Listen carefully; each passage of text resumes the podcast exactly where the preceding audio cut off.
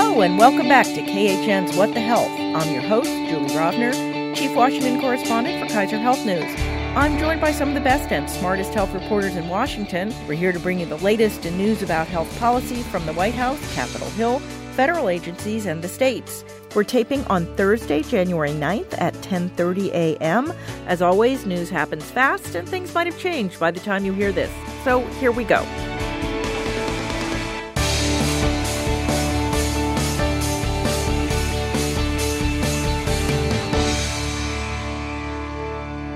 Today we are joined by Joanne Kenen of Politico. Welcome back, everybody. Stephanie Armour, The Wall Street Journal. Glad to be here. And Paige Winfield Cunningham of The Washington Post. Happy New Year, Julie. Later in this episode, we will have our Bill of the Month interview.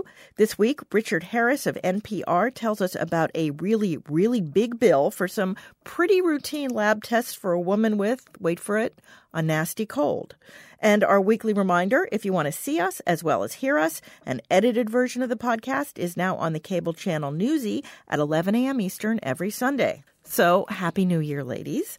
I thought we would devote our news segment this week to stuff you might have missed over the holidays, even if you were actually watching the news, because, you know, other stuff has kind of dominated the headlines. Joanne, you warned us this might happen. yeah, every time we say, is healthcare going to be the dominant issue? I keep saying, who knows what's going to happen in the world? That's right. Well, first, Republicans' continuing effort to overturn the Affordable Care Act. When we last met, a federal appeals court panel in New Orleans kind of punted on the case.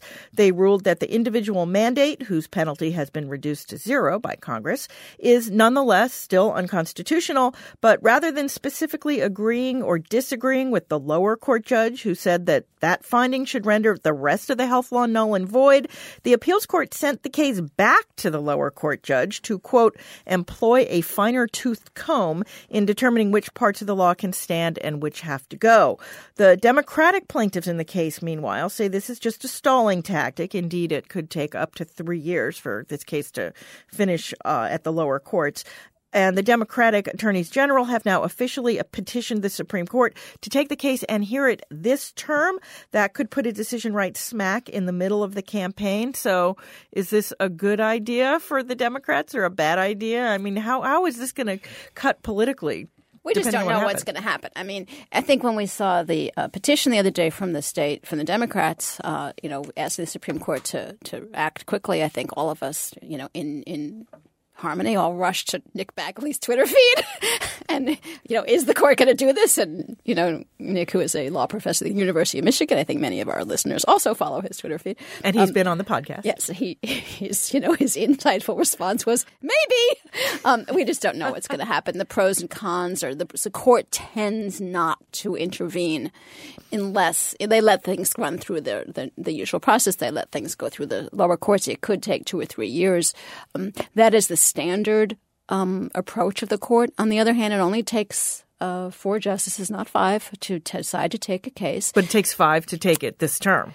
And the dynamic are such that if President Trump is reelected, the dynamics of what the court could look like and what constraints change, and over the over the coming years, and so there's some people who just think they might take it now. Um, my hunch is they won't, but I wouldn't put a lot of money on it. I mean, it's just a hunch. I feel like the the betting is that the four liberals think they have Chief Justice Roberts on their side because he has twice upheld, or he you know he's twice ruled against other lawsuits challenging the ACA, which most legal experts thought had far more legal merit than this one does. So I this guess this one has. Um, even some of the conservatives who fought to strike the ACA in the prior cases think this one is just legally does not hold water.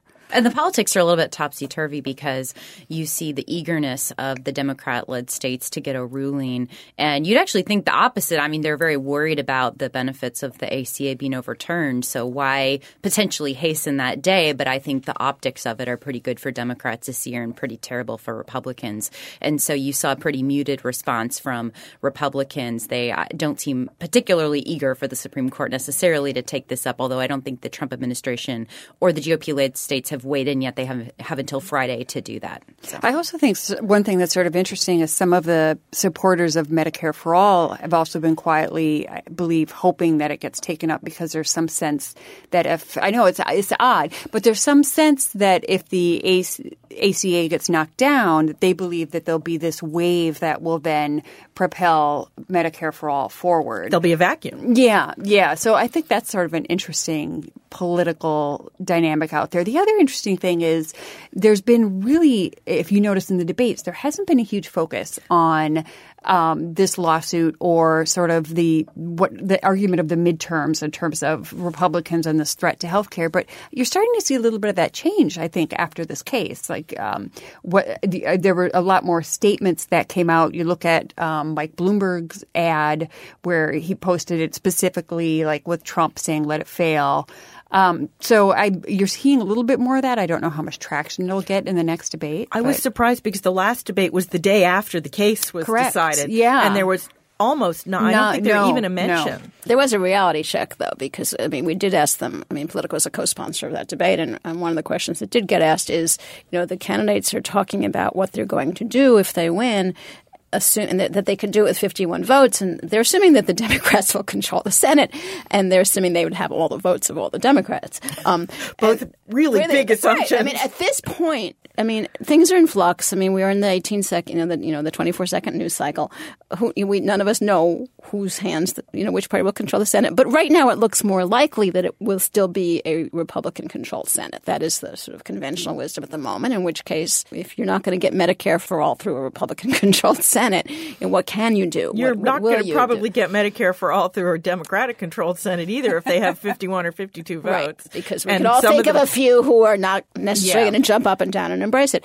But um, this lawsuit, you know, on one hand, we've gotten we and the more importantly the insurance industry has gotten so used to uncertainty that uncertainty is now certainty. I mean, the only thing about the ACA is you don't know what's going to happen next, which I guess is sort of true of everything in their current political environment. I mean, just think about that one day. Right? We started that day with the drug importation rule. The impeachment vote was in the House, and the individual mandate case was that night. And as you know, Julie knows, I said that day I felt like the news was being brought to us. You know, Sesame Street and the letter I. Yeah. The the um, and then now we have Iran. But the sort of the pace and chaos means it's just hard to focus on a hypothetical court ruling that could not happen for three years. Before we leave think- this, I want to yeah. go back to something that Paige said because this was one of my questions. With abortion cases, it tends when they get decided, you know, at the end of the Supreme Court term in June, and there's you're in an election year. Um, it tends the the loser tends to get more of a political bounce from it because angry people are more likely to go to the polls than people who are okay with the status quo, which makes me wonder a little bit about the the Democrat strategy because one would think that they wouldn't really want to lose. they wouldn't be doing this if they thought they were really going to lose. I think they're doing this because they think this might be their last chance to win, um, particularly if Trump gets reelected. So I wonder about sort of the skewed politics because if it gets upheld, won't that then give a bounce to to Republicans who really wanted to see the law go away? Yeah. That's I don't know. That's a really good question. But I mean, if you look back at twenty was it twenty seventeen when they tried to do the ACA repeal efforts, you saw Democrats kind of have a bounce after that. Um, I guess they were technically the winners. Yeah, that's in- right. in all That's a good that. point. That is a fair Um, point. And Republicans were the losers, but Democrats were still able to leverage that and point the finger and say, "This is what Republicans would have done, and this is what they tried to do." So I think they probably could still try to turn that same, same thing. Look, Republicans tried to overturn the ACA, even if they didn't ultimately succeed in that. They I think and that polls year. show it's still quite popular. I mean, it's still hovering around 50%, um, more popular than it was a number of years ago. So Democrats also have that going for them. I mean, I think there's two things. One, I think some of the intensity um, among the Republicans opposing the ACA has fizzled. It's not that they love it, but remember the individual mandate is gone, the taxes are gone, um, the, individual mandate, uh, technically the individual, individual mandate is still there, but the penalty is gone, which is what you know. Every time I make that mistake of Right. not clarifying Yeah. that, I get very angry Right. emails So- from all you right. great so the individual mandate penalty is gone, which was the single least popular thing in the law. There are alternatives in some states that people can buy non-compliant, cheaper plans.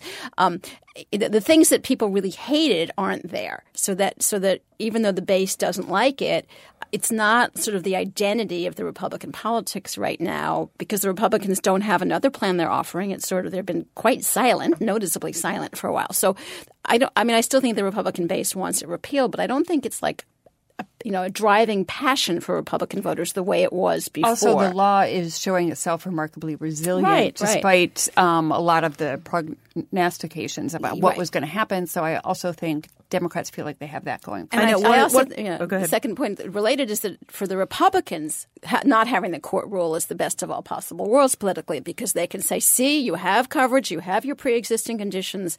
They can say that to the general public, nothing, you're not threatened in any way, you're protected. At the same time, they can tell the base, those who are still intensely motivated, oh, you know, we're fighting it in the court, we're going to get rid of it in the courts. So, you know, I don't they know can sort though. of I say, mean, the the, the Oh. Democrats really got a bounce by saying in the midterms that there was a threat here, and I think that if the case is still pending, they can uh, when we pivot Yeah. to the general election. but the Democratic health message that. is so muddled right now because they're. But their you know, message could just be, "Look, we're not, we, you know, the, we're not a threat to health care." Could be their. Right, but I think the public conversation has switched to cost, not coverage. Anyway. Yeah, I, I Yeah. do too. I do well, yeah. I th- but I also think we're going to see that pivot in the general. But to your point about how resilient the law has been, one of the one of the arguments in the court case is that well, we that the entire rest of the law has to fall because the law cannot stand without the individual mandate and its penalty. And it's like, okay, the law's been without the penalty for the last year, and it's standing just fine. I mean, it's it's sort of It's standing okay. well, yeah, but the idea that it can't, I mean, that you have to strike down the rest of the law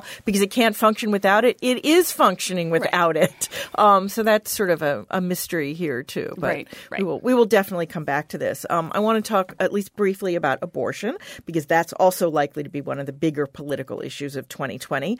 Uh, 200 members of Congress, including 80% of Republicans in the House, have signed on to a legal brief urging the Supreme Court to use the Louisiana law that's now before it, which is substantially similar to a Texas law that the court struck down in 2016, uh, to overturn Roe v. Wade. That's the case that guaranteed a woman's basic right to abortion nationwide.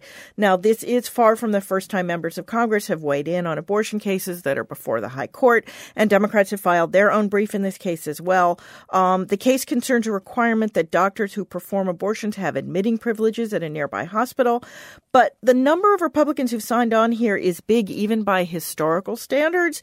And unlike the Affordable Care Act, where who knows what might happen, it's pretty clear that the Supreme Court now has five pretty solid anti-abortion votes.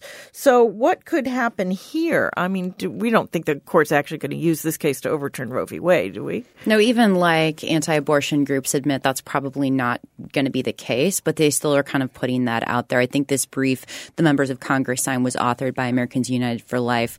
And um, this this conversation has been there. One thing I'd like to clarify, though, is if, you know, if Roe v. Wade, and this is sort of a, a misconception I think a lot of people have, the result if Roe was overturned would actually likely be that you'd see a huge divide among the red and the blue states in terms of, of abortion restrictions. Which we're already seeing. yeah. Right, exactly. But you'd see even more of that, of course. You could see total restrictions in the Republican led states, and then things may not change very much in the Democrat led states. So, but I think the, the question here is how broad the, the court might go, because when they ruled four years ago on this Texas law, I think it was a pretty narrow ruling. So it didn't apply nationwide, it just applied in Texas.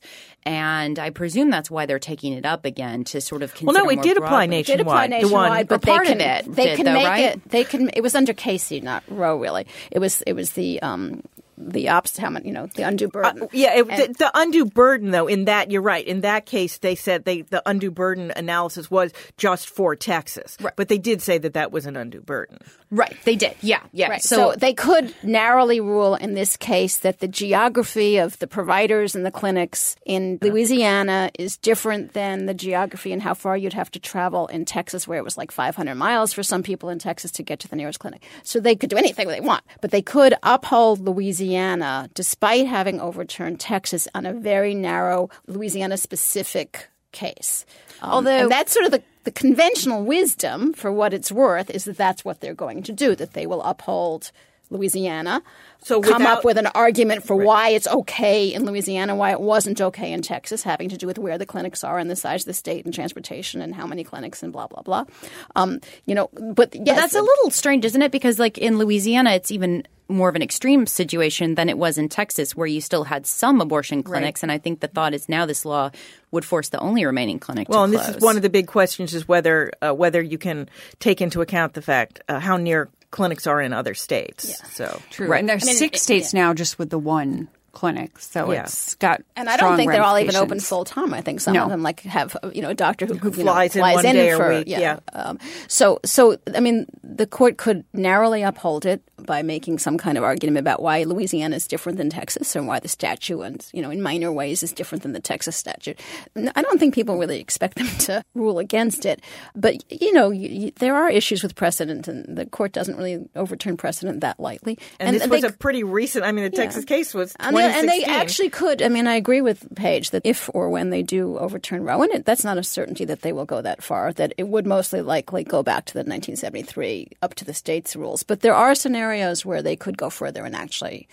I mean, there are legal scholars who think that the court could actually even go further than than reversing Roe, that they could take it another step forward. But of course, that's you know the people on the one side depict what the other side can do. And you know that dynamic is always you look for the most extreme case and get your people excited about it. that abortion will remain a hot button issue in the uh, political debate. That I mean, was- this that was my next question. June, yeah, it's I mean, always going to be for the rest of our lives. It does seem True, like but I think it, it's it's it potentially has the ability to polarize and also get voters out on both sides in terms of turnout, which is where it could be important. It has been a turnout issue for the Republicans. Yes, it's Yes. been it an has amazing not been turnout. such a turnout issue for the the Democrats, Democrats. because they didn't really say it was threatened. And now I believe that they will see it more threatened because look at what's going on in the states and the makeup of the court. But whether that perception turns into a um, you know motivation for particularly younger women to actually go vote, we don't know.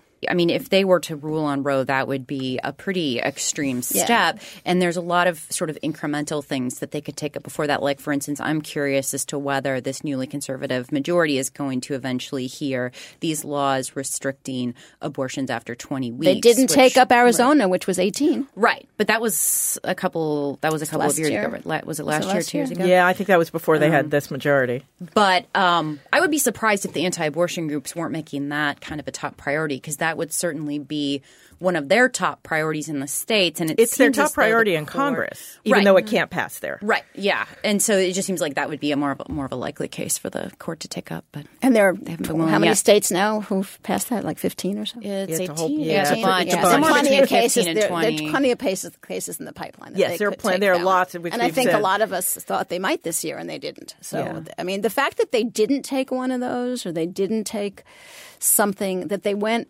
for a state law that is relatively narrow, rather than looking for the most dramatic, broadest one. Is a sign that they're going to only take one bite of this particular apple at the moment. We'll see. All right, well, let's move on. Um, while most of us were celebrating with our families, the Trump administration announced its ban on vape flavors, an effort to keep e cigarettes out of the hands of teenagers. But as seemed likely late last year, and we did talk about this, it is not the ban that public health officials were hoping for. Not only won't it apply to menthol flavors, it won't apply to so called open tank systems.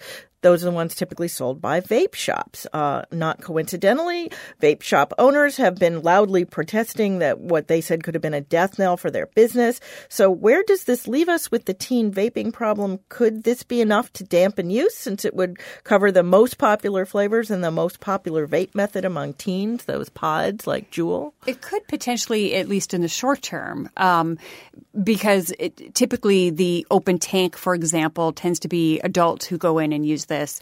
And um, well, mint has been popular; that would be taken off. But you, there's still a process where these companies that they've already lined up to can go through the FDA and um, get approval. So it's not like these are forever banned. It's going to be interesting to see going forward what happens with the FDA. Right, the harm reduction argument. I mean, is the FDA going to decide as more science comes in on on you know what vaping, how vaping actually works in the body, and um, more science comes in on you know because most of the science is industry sponsored at this point. Um, you know, is what's the net public health benefit? Does it help people quit smoking traditional cigarettes, or is the what's going on with the kids outweighing any public health benefits of you know what the the the we vape we vote crowd on Twitter, um, you know, sees as you know some of them feel you know there are people out there who quit traditional cigarettes and vape, and they feel that they're safer and they feel threatened by this. Um, I was sort of surprised to find that world out there very vociferous. Um, there, I mean, there were, you know, I, all the political um, or really White House reporters who were following the president. They were all at the president's rallies. Yes. I mean, they really had Yeah. a big Yes. impact. Yes. I mean, he he moved way Right. far from where he was in September when he said this is threatening our kids and we have to stop it. Right. We sort of know how the former FDA commissioner, Scott Gottlieb, feels about this. We don't yet know how the current FDA commissioner who just started his job, you know, how, you know, FDA under under um, Commissioner Hahn is going to evaluate this. And it's a long process. It could take quite a while while these pods try to get back on the market or which versions of them are. Have we all pretty much acknowledged now that the the, the, the mystery vaping illness was likely caused by people vaping THC? It and is not more vaping? likely. But all the science has so far, But held some that of up, people- but we don't know entirely yet. Yeah, Right. I mean, it seems to be an additive that was more into the marijuana pods, but that there were some people who claimed that they were not that they. So there could have been black market contamination in both that was more prevalent in the THC than in the nicotine. I mean, there are a lot of other issues about nicotine. I mean, the, these pods have a huge amount of nicotine, and you know they could also have lighter ones. And you know, I, I don't think we've seen the end of the regulatory fight. To me, a lot of this, just the way all of this unfolded, was such a prime example of the chaotic way this administration goes about doing things. Because, yeah, on one hand, they, they, they announced this like very bold step that even Democrats were forced to admit, like back in September, hey, this might be like a good thing. But of course, it was kind of initiated by this misperception of what was causing the vaping illnesses, and then we find out that it was caused by the marijuana products, and then and then the administration, you know, it was very public that the administration kind of like walked this back, and then we expected the rule in November, and then you know he was meeting with advocates, and all these conservative groups had some input, and then we finally saw the final rule in December. But it was the whole thing was like extremely chaotic, and I don't know if I were President Trump, I wouldn't have played it that way, but. I, that's why. And then you get criticism from Trump. both sides. Yeah. he doesn't ask me how to conduct. Apparently, he doesn't ask most of his staff relations. either. No, and this was one of the few times where he had seen the first lady's influence, where supposedly uh, Melania Trump had been quite, you know, they've got a preteen and or a teen, early teen, a guess he's a teenager he's a now, teenager yeah. now, um, a middle schooler, and and she had raised her concerns, and we had seen. Um, Supposedly, the White House said, and HHS said that she, you know, she had spoken up. They confirmed that, and um, well, it didn't turn out the way we thought it would a few months ago. And we should add that in the middle of all of this, the, and we talked about this, I think the last time we did the news was that um, Congress did pass uh, a law raising the, the, age the to buy 21, All yeah. to, yeah, all, I guess we call them nicotine products because vaping aren't really tobacco products, nicotine products to, to age 21, which is, that had been kicking Which around Mitch for a pretty McConnell long had time. really supported too in his kind of issue. Yeah. So amid all of interesting this, that there's really good news that cancer rates are down, and it's largely caused by the decline in smoking. So, I mean, on one hand, we're all wringing our hands over this, but on the other hand, there's a lot of evidence that there has been a seismic change in how people look at smoking. there's a lot we don't know about the science of vaping yet. I mean, it may it may very well, like in, in England, where they regulate it very very differently, and it's a whole different regulatory system, and it's much more regulated. They have really embraced the um, harm reduction argument in England, and they. I was in London just for a couple of days in November, and like people everywhere were vaping on the streets. I was like. What? Um, I mean, they still smoke on the streets there. I mean, I was gonna still, say, yeah, they still smoke, but they also there were a lot of people. I've never seen so many e-cigs walking around on the streets of any place. Um, you know, it's really there, very acceptable that it is a safer alternative. So, I mean, they also their products are different, but we also don't really. You know, I've talked to a couple of scientists. I'm not, you know, I'm not a science. We're all policy reporters, not science reporters. But every once in a while, we talk to scientists, and the sort of mechanism. I mean, actually, I was up at night out talking to Nora Volkow this week. I mean, the mechanism of like how this vapor interacts with your lungs and the mechanics of it and what are the you know long-term cellular changes we don't know and we're not going to know for years so it's another one that's going to be kicking around for the rest of our lives All right, we have a long list One one more this week before we go. I want to do a quick catch up on Medicaid work requirements. Uh, we have one state that's dropping its requirement. That would be Kentucky, whose Republican governor who had pushed it has been replaced by a Democrat, and one state, South Carolina, getting approval from the federal government to add a work requirement. I would add that South Carolina has not fully expanded Medicaid under the Affordable Care Act. So its work requirement would impact some people who would be newly eligible and some like low income parents who are eligible for Medicaid under pre ACA rules. I think that makes South Carolina the first to extend requirements uh, to a non expansion population. Does that sound right? Um, I know there have been other there have been some other states where it would have been part of Yeah. yeah Yeah. yeah, So- would have been part of the traditional population. Yeah, most of the other states that want to implement work requirements have been blocked by the courts or they've voluntarily held up their programs waiting for court to rule. After a lot of backing and forthing, Utah has expanded Medicaid as voters approved in 2018. It took two years to, for that to work its way through. Um, but it's also imposing a work requirement. Michigan's work requirement is apparently also taking effect as of the first of the year. Where are we with all these requirements? The Trump administration's continuing to push them. Courts are continuing to block them. Are they going to happen, or we think it's going to be like abortion? They might happen in some states, but not others. It depends on 2020. It just depends on 2020. If there's a Democrat elected, they're not going to happen. If there's a Republic, if Trump is reelected, it will continue to get fought out in the courts, and I can see it, the the current Supreme Court upholding this. You think um, if a Democrat's elected that they'll rescind the approvals of the waivers? I I think that a lot I mean, of the do you states think there'll be a legal Yeah. battle then if they? I, I think there will be a legal battle. I think that the the groups that are fighting it now won't stop fighting it, and I Right. you know, certainly I don't wouldn't- think it will just be over if we get a Democrat. Like I think these states will say, "Look, we Everything's got gonna this be- waiver approved." Right, but they. I and so then it'll be a legal- I yeah, then there'll be a legal battle. right? And I think they'll be without a Democratic administration supporting them. Yeah, um, and I, I do think though with this, these court battles going on, I think we're also seeing kind of the, the, the fight turn increasingly now to to the block grant, which we're expecting um, some guidance, uh, Tennessee, but, but and beyond, and um, But yeah, waiting for the administration to Right. decide whether it's going to it's going to let basically a state take control of take more control of its federal money in exchange for in, in ways that could potentially curb enrollment and and so I think we're going to see that come more to the forefront as well as some of these um, Medicaid eligibility verification issues. So work requirements are very important, but you're seeing these other ways that the program could potentially be curbed in enrollment that are going to fight neck and neck. I think with this as an issue.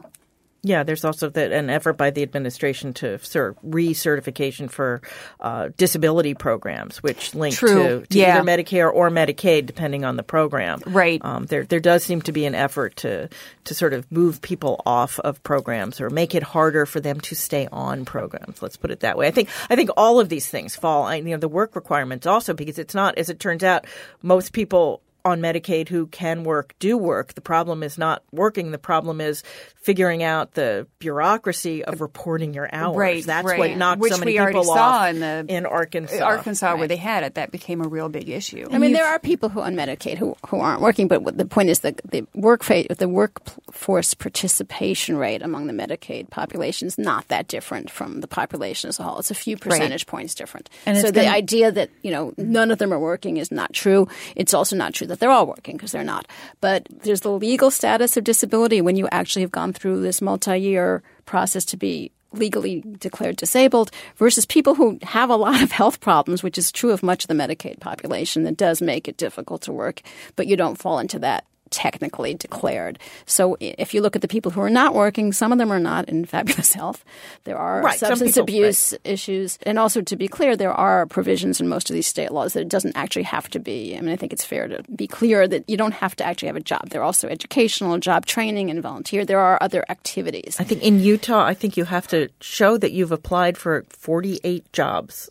You don't Was it have to get 46 or it's, 48? it's in the 40s. Yeah, It's, like it's a week, a month, a year, It's what? some enormous number of jobs. I thought it was monthly. It was, re- and some 48 places jobs a were saying that there are not even that many employers in their area to meet the requirements. I'm curious to Yeah. see how the courts land also in the different state, the ways the different states have approached this. Because if you look at a state like Arkansas, they've taken a much more heavy-handed approach than say a state like Indiana. In Arkansas, I think you do have to report like monthly, and there are some exemptions, but fewer. But in like Indiana, it's basically all self verification. They don't really check up on you. It'd be pretty easy to game the system, but you've still actually seen people challenge that that law there. So that's kind of still and Utah's kind of in between. Yeah, the, the, the Arkansas and Indiana. Yeah, so this will yeah. also go on. Well, and everything you know, as we say every single week, everything's going to end up in the courts. Everything's going to end up in the courts. We should all become court reporters. All right, so that is the news for this week. At least that's as much news as we could fit in. Now we're going to play the interview I did with Richard Harris of NPR about the latest bill of the month, and then we will come back and do our extra credits. We are pleased to welcome to the podcast my former colleague from NPR, Richard Harris, who reported the latest bill of the month. Hi, Richard. Thank you for coming by. Oh, it's my pleasure. Great to see you. So this month we have a really big bill for a really minor ailment. Tell us who the patient is and why she went to the doctor. Her name is uh, Alexa Kasdan, and she lives in Brooklyn, and her doctor's uh, in a Tony part of Manhattan. And uh, she was uh, she had a, a, persistent head cold and scratchy throat, and she was going to go on a long trip and wanted to say, well, maybe I should just kind of get some antibiotics just in case. So she went to the doctor wondering if it was strep, and uh, that's where the story starts.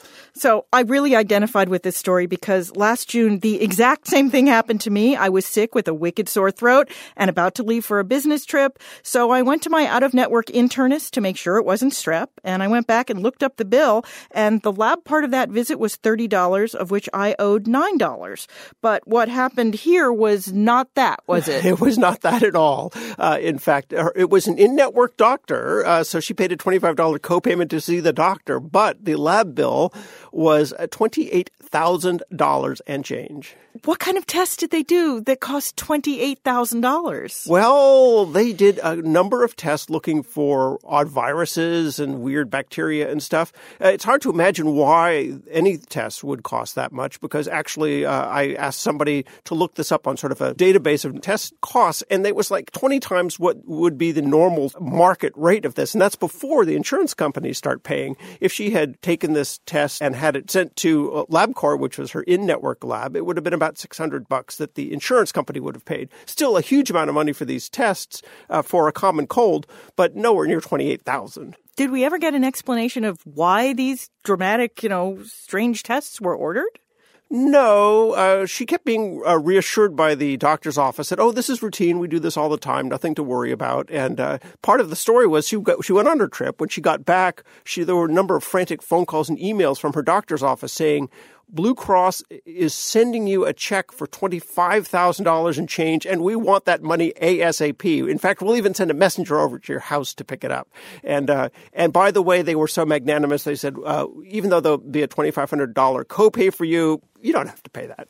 That was so nice of them. Uh, generosity in, incarnate, yes. And the insurance company didn't question this? The insurance company did not blink until I called them and said, "Hey, what's the deal with this?" And they said, yeah, "Some basically sometimes things slip through the cracks." Uh, I talked to an expert in this area who said, "Actually, most of insurance companies just sort of put these through routine computer generated uh, systems, and they don't they don't even bother to look at the bill. So you'd think that a bill uh, for that amount for such a common condition would have raised a flag, but it did not get tripped up. And this is Blue Cross Blue Shield of Minnesota because her partner, Alexa's partner, is insured uh, through that insurance company. So yeah, but once once I t- asked them about it, they said, "Whoa, that's a little unusual," and they actually put a stop payment on the check because as as in a bigger rush as the uh, doctor's office was to get the check, uh, I think they were intimidated by some of Alexa Kasdan's uh, uh, complaints to them, and they thought, well, maybe we should sit on this for a while and not cash it right away. So Blue Cross Blue Shield said it wasn't cash, so they put a stop payment. So uh,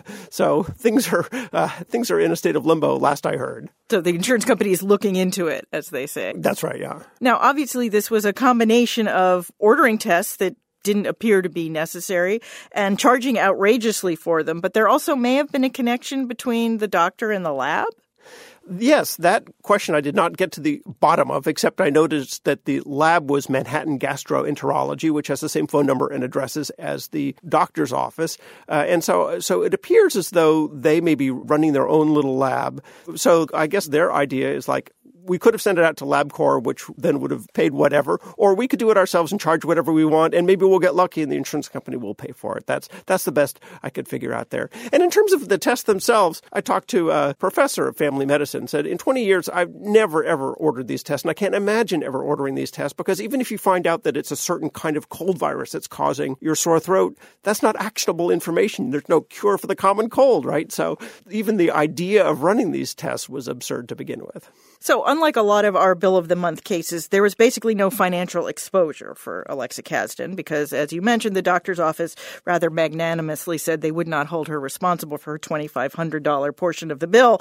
But don't we all end up paying these inflated bills? Absolutely, because, you know, if the insurance companies are having to pay those kinds of bills and they look at next year and they say, what's the cost of insurance going to be? We better jack up our insurance premiums for folks. And if it's a small group, the premiums may be based on the experience of that group. So if you get a group that has a, a, string of bad luck like this, that could really be a noticeable increase in their premiums from one year to the next. What can you as a patient do to avoid some of this? I know uh, Alexa Kasdan is now sort of fighting it after the fact, um, but I know when I went to the doctor, it didn't occur to me to ask if the tests were going to cost five figures worth, and of course, in my case, they didn't. Right, and I agree. It, it seems uh, the advice I was given was ask if the tests are going to be done in network or out of network. It's like something I would never ask, right? It's like it's like you know, are you going to you know go home and, and beat your spouse? I mean, they're kinds of questions you just don't ask the people. Uh, so that's one thing you can do if you're if you're really concerned about this. You can also just simply ask, what tests are you giving me and why? And uh, in a case like this, the doctor might have said, well, on second thought, I don't really need these tests. Maybe not in this exact case, but I think there are occasions where you could see a doctor saying, yeah, that's a good point. This is not really something that, that will really inform my medical treatment. And that happens a fair amount that doctors just order things reflexively. And if you say, what are you going to make of this? What use is this data going to be? That doctors might say, yeah, okay, we'll skip it. And uh, I've certainly experienced that in my own uh, medical experience. But yeah, I mean, obviously, you have to start with assuming that your doctor's not going to be trying to be uh, sort of playing games here, which gouge you or the insurance yeah, company. Exactly. Yeah. So, all right. Well, Richard Harris, thank you so much. It's my pleasure. Good to talk to you. Okay, we are back, and it's time for our extra credit segment. That's where we each suggest a story we read the past week that we think others should read too. Don't worry if you miss it. We will post the links to these stories on the podcast page at khn.org slash what the health, all one word. Uh, Paige, why don't you go first this week? Yeah, so this was a study that popped yesterday. A couple outlets reported it, but I was struck by the one at Kaiser Health News by Dan Gorenstein, Leslie Walker. And this study is really interesting because it gets to this question that has confused and perplexed health policy folks for a long time, which is how do you help that population of people who are the heaviest cost for the healthcare system, who go back to the hospital over and over again? How can you help them? And the idea with this study was that if you take the most these these you know revisiting patients and pair them with a support system so a social worker worker or nurse that that could help reduce those visits so they took this population of 800 people. Half the people got this extra support, half didn't. And then after a couple of years, they actually discovered, contrary to their expectations, that there was basically no improvement in the visit, the um, revisits by the patients that got the support. And so it really seems like it's kind of overturning this hope that a lot of folks had that this would be a way you could help people who have, you know, who maybe struggle with homelessness or addiction or, you know, income issues to help them take control of their health. And so I think a lot of people are thinking that we're back at square one a little bit in, in terms of trying to figure out how to fix this problem. But it was a really interesting study, um, and I recommend anybody take a look at it who's interested in this problem. It was a very much hyped program for a long time. And so, I mean, it, people are pointing out it's, it's good that they actually did the rigorous study um, to see whether it worked um, at, at right. this point before, you know, everybody started pouring a lot of resources or maybe could. It changes policy decisions. And I, w- sure. I will point out that, that uh, Dan Gorenstein wrote, wrote the story because he uh, hosts Trade Offs, another health policy podcast. And I believe he has a whole episode on this very program and the study. Huh. So you can. Uh, yeah, and it's going to raise questions too. about this didn't work, but does that mean that something can? I mean, that addressing these high needs of these very sick people with very complicated, difficult lives. I mean, the question isn't, well, we can't help them or it doesn't make a difference. It's like, what is the iteration that that would help them? I mean, I think right. that's where the conversation goes because you know, into we now know that there's no doubt that people's life and where you live and how you live and your resources and everything does affect your health. We do know that. So we didn't figure out this. The Camden Project didn't figure out how to fix it, but I think that you know the next iteration isn't necessarily throw up your hands and stop thinking about that. It's you know what is the smarter, better way of doing it. Well, I agree that it's just as important that you No, have it's- research it's that very shows interesting. what doesn't It's work. very because then you can avoid making pol- you know, investing in policies that may not make those changes you're hoping for. Exactly. Stephanie. Uh, I have a story uh, from the New York Times by Margot Sanger Katz, um, and it's uh, in the U.S. an angioplasty costs thirty two thousand. Elsewhere, maybe six thousand four hundred dollars. And this was a really interesting story that ran in late December. It's based on the International Federation of Health Plans, and they put out this report looking at the cost of various procedures in the United States compared to other countries, and probably no surprise that it's uh, much more expensive in the United States. It's the prices, right, stupid. Right. But what was really interesting was the degree of the price discrepancy was staggering. And what Margot does in her um, typical smart um, analytic way was kind of break out why that makes this issue so difficult for lawmakers to tackle, how much is at stake, and why people care so much more now because of these high deductibles. But um, it's it really is striking. I think it was an the, I can't remember what the difference was with like an angioplasty. There was only one place I think where the U.S. was cheaper, and that was cataract surgery. Maybe um, it Because Medicare pays for most of the cataract surgery in this country. Right. And they right. actually set Hence prices. the price pressure. Exactly. It, it's really, it's short. It's a quick read. I would suggest looking it up. Joanne. Okay, well, I don't have a quick read. Uh, this is a, a long New Yorker story called A World Without Pain by Ariel Levy. And it's about a woman who does not experience pain, physical or emotional. And scientists knew that there's certain genetic variations that makes you more impervious to pain. And, um, and that they want to study it because for pain control, for anxiety, for other mood disorders. And yet when you read this woman, I mean, she's always happy, but I wouldn't want to be her. you know, like That sounds dangerous to not. well, yeah, I mean, experience she has to watch Right. herself because she won't. If she cuts herself, she won't notice. She has to see the blood. But uh, or other, I mean, not having physical pain has some physical hazards. She also doesn't really have emotional pain, and you know, it, there's like there are very existential themes to this this this piece. It's quite interesting, and I loved her, and she's always happy. Um, she had a wonderful wake, happy wake for her mother. Cameron plans to leave her own corpse to science when she dies. Quote, they'll whisk the body away and stick us in a drawer somewhere and chop us up, won't they? She said. I don't mind. I definitely have to read this. Yeah, I, it's the first thing I'm doing after this podcast. It was It's very provocative. Not only It's that, very she's- provocative. Many people who can't feel pain don't not necessarily have really long lifespans Because they get that's- hurt. and she has. So that also makes this She's really 72. interesting. Yeah. Wow. All right. Well, and mine, very cheerful. mine is much more pedestrian and not nearly as happy.